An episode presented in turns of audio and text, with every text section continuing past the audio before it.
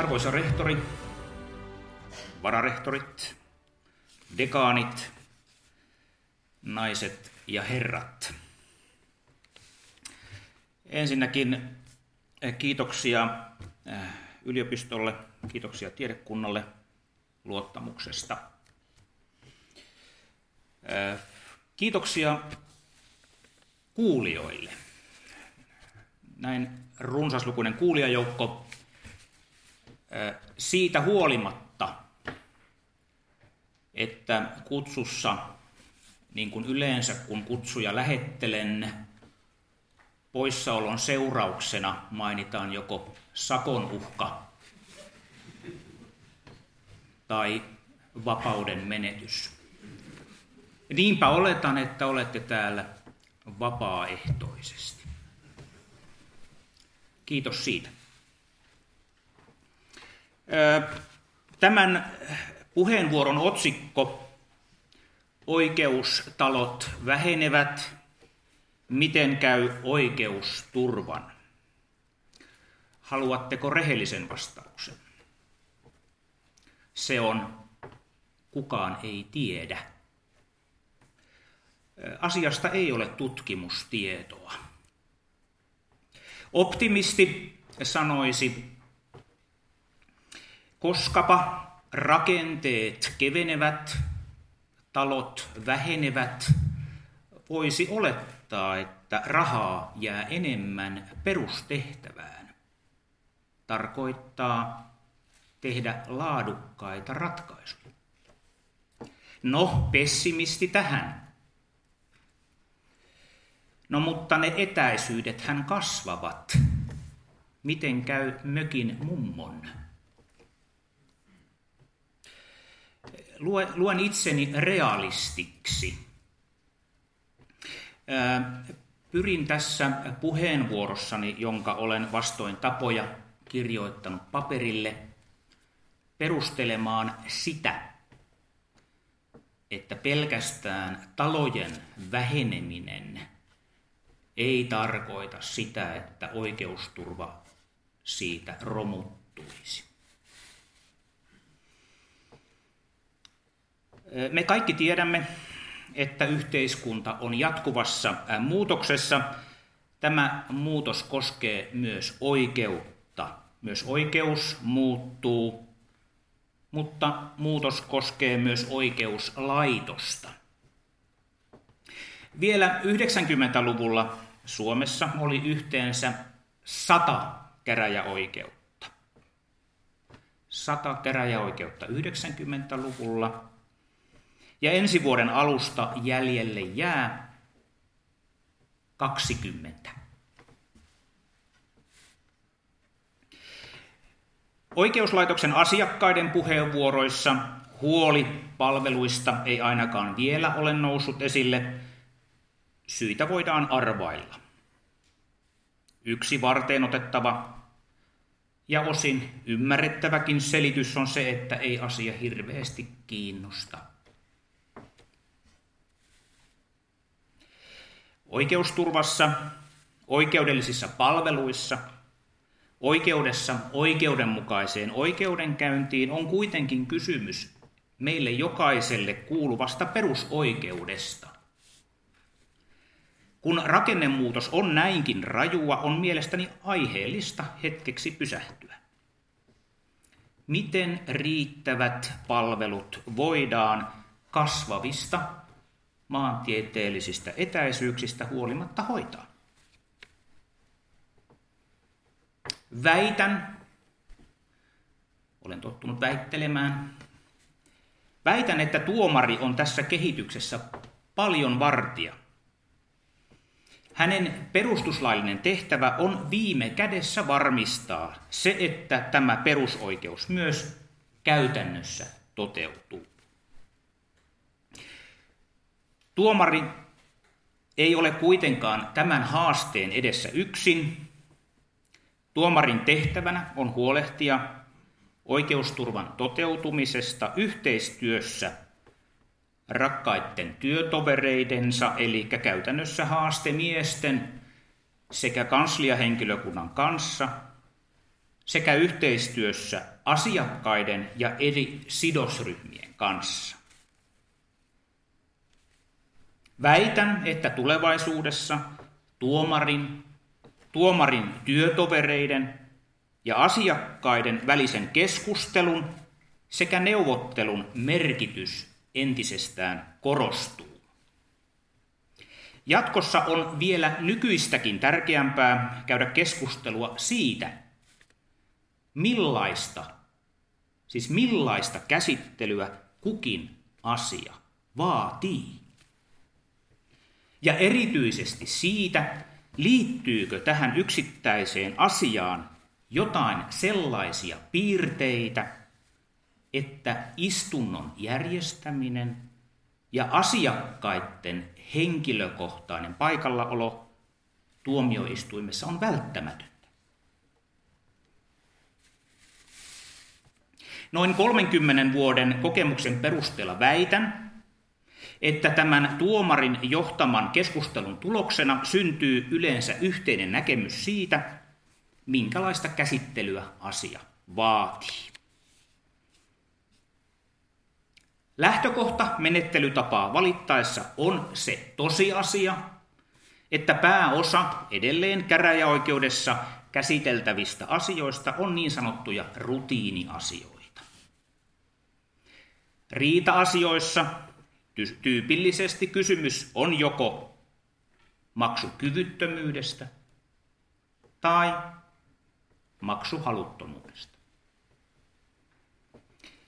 Myös valtaosa rikosasioista on laadultaan sellaisia, etteivät ne edellytä henkilökohtaista paikallaoloa tuomioistuimessa. Mutta kuitenkin, mikäli, mikäli asiakkaan osallistuminen tähän oikeudenkäyntiin on kuitenkin tarpeen, tässä osallistumisessa voidaan sekä tulee hyödyntää tekniikkaa. Näin erityisesti sen vuoksi, että vuoden 2019 alusta lukien kaikissa asiaryhmissä henkilökohtaiseen paikallaoloon tuomioistuimessa rinnastetaan osallistuminen oikeudenkäyntiin videoyhteyden välityksellä. Siis toistan. Ensi vuoden alusta lukien henkilökohtaiseen paikallaoloon tuomioistuimessa rinnastetaan se, että henkilö osallistuu oikeudenkäyntiin teknisillä apuvälineillä.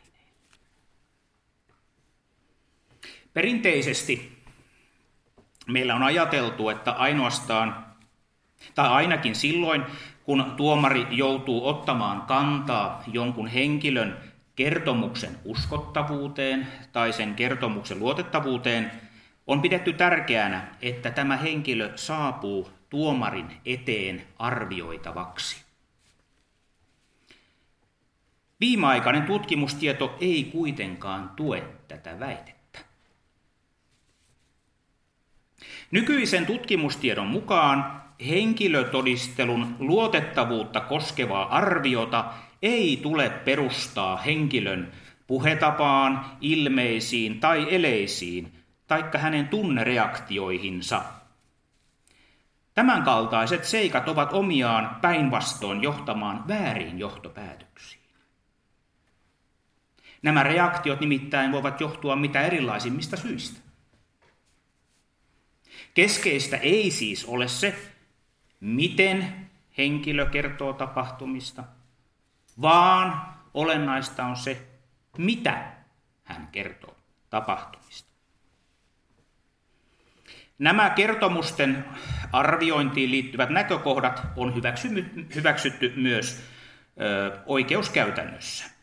Lisäksi vakiintuneesti on jo katsottu, että erityisesti rikosasioihin tyypillisesti liittyvä tunnistaminen voi sekin tapahtua luotettavasti vain yhden kerran, ja tämä tunnistaminen tapahtuu poliisissa. Yleisesti hyväksytään myös se, että ihmisen muisti on rajallinen. Ajan kuluminen vaikuttaa siihen, miten ihminen voi muistaa tapahtumia oikeudessa. Lisäksi hänen kertomukseen vaikuttaa tyypillisesti se, mitä hän on muilta asiasta kuullut tai mitä hän on lehdestä lukenut. Kysymys ei ole siis siitä, että kuultava myöhemmin oikeudessa tahallisesti valehtelee tapahtumista. Ei. Kysymys on siitä, että hänen omat muistikuvansa heikkenevät ja täydentyvät. Edellä todetun perusteella onkin mielestäni aiheellista kysyä, mikä näyttöarvo henkilön oikeudessa ja tuomarin edessä antamalle kertomukselle on perusteltua antaa. Väitän, että nykytiedon valossa ja erityisesti silloin, jos kuulustelut poliisissa on suoritettu asianmukaisesti ja parhaassa tapauksessa tallennettu videotallenteelle, oikeudessa annettu kertomus ei enää lähtökohtaisesti ole luotettavampi kuin poliisissa annettu kertomus. Henkilötodisteluun liittyvät epävarmuustekijät näistä seikoista johtuen erilaisen teknisen todistelun ja kirjallisen todistelun merkitys nykyprosessissa korostuu. Tällaisen todistelun vastaanottamisessa nykyaikaisesta tekniikasta on suurta hyötyä. Tuomari on virkamies ja kansan palvelija. Tämän opin jo esi-isiltä, iso-isältä ja isältäni.